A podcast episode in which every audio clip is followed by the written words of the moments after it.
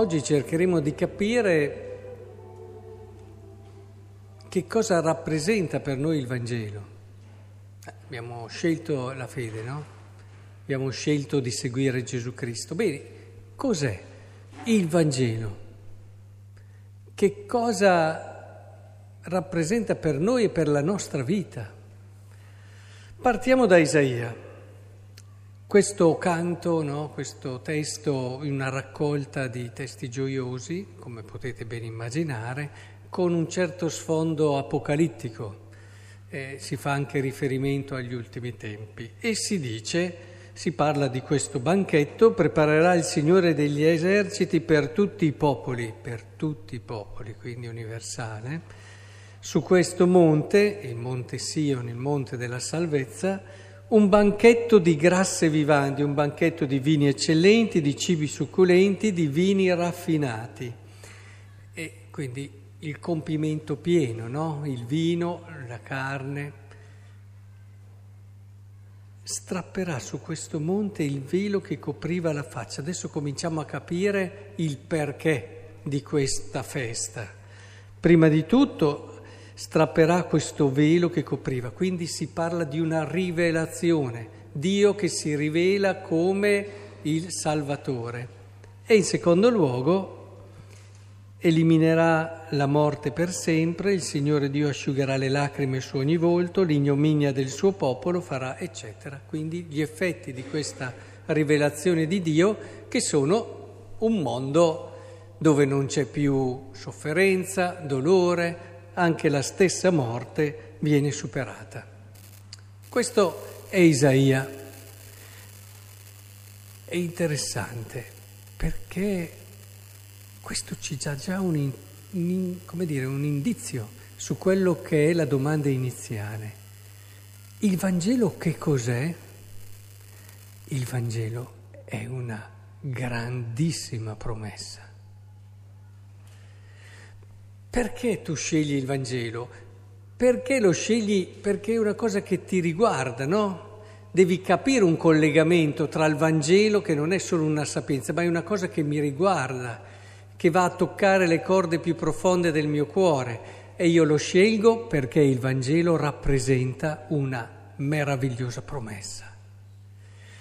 Perché Gesù è il compimento di questa promessa. E il Vangelo ci parla di Lui che compie e realizza in modo definitivo questa promessa e guardando a Lui ritorniamo al Dio che ci fa questa promessa. E, e allora eh, è qui l'interessante. Se ci avesse promesso che non ci sono più sofferenza, eccetera, solo di là, ma il il Vangelo va oltre. Quindi tiriamo via l'aspetto apocalittico. Il Vangelo va oltre. Il Vangelo ci dice che già su questa terra tu puoi vivere questo banchetto. Già su questa terra tu puoi vivere con questo respiro di gioia.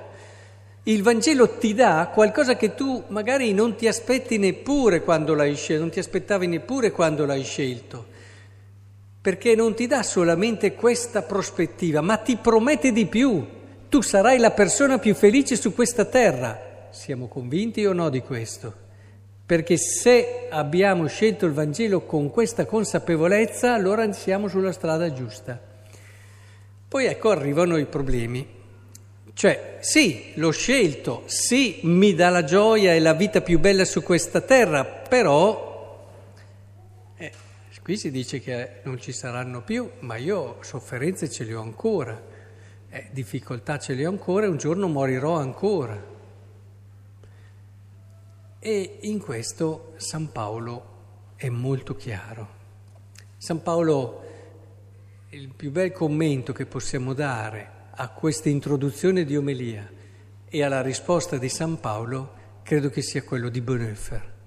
Bonhoeffer diceva chiaramente che Dio non ci ha eh, non ci salva dalla sofferenza, ma ci salva nella sofferenza.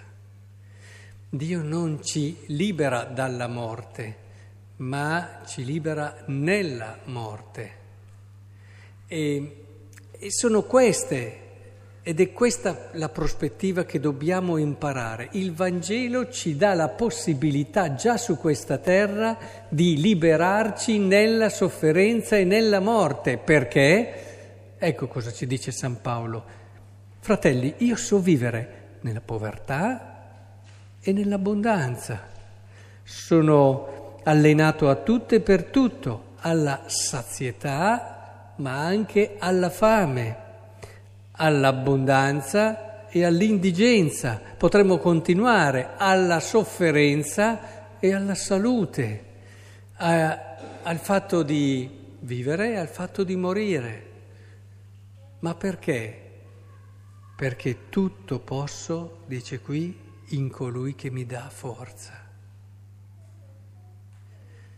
Perché il mio vivere è in Cristo e il morire è un guadagno, dirà in un altro testo perché è lì.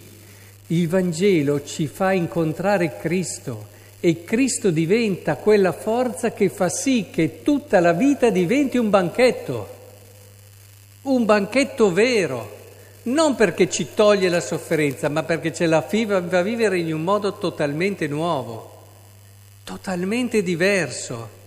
È qua che io vedo i cristiani.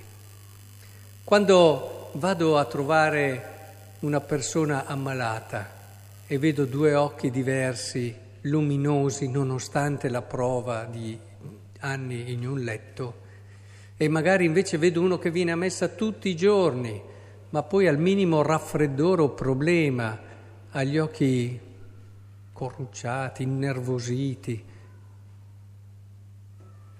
Cioè va bene, ve l'ho raccontato già, ma ve lo racconto ancora perché ci aiuta a capire proprio questo. Quando ero giovane sacerdote, questa signora che zoppicava, si capiva, era giovane, 40 anni, 45 avrà avuto, si avvicina al confessionale e ti dice vorrei confessare bene, poi viene fuori chiaramente che ha questa malattia devastante, un'artrosi deformante, dolorosissima e, e a un certo punto, tra l'altro che gli dava anche non grossissime, grossissime prospettive di vita a venire. E io che cercavo di consolarla, perché capite anche voi, una situazione drammatica, una donna ancora nel pieno della sua vita. E lei che mi dice, ma lei, reverendo, non ha mica capito niente. Lei non ha mica capito niente.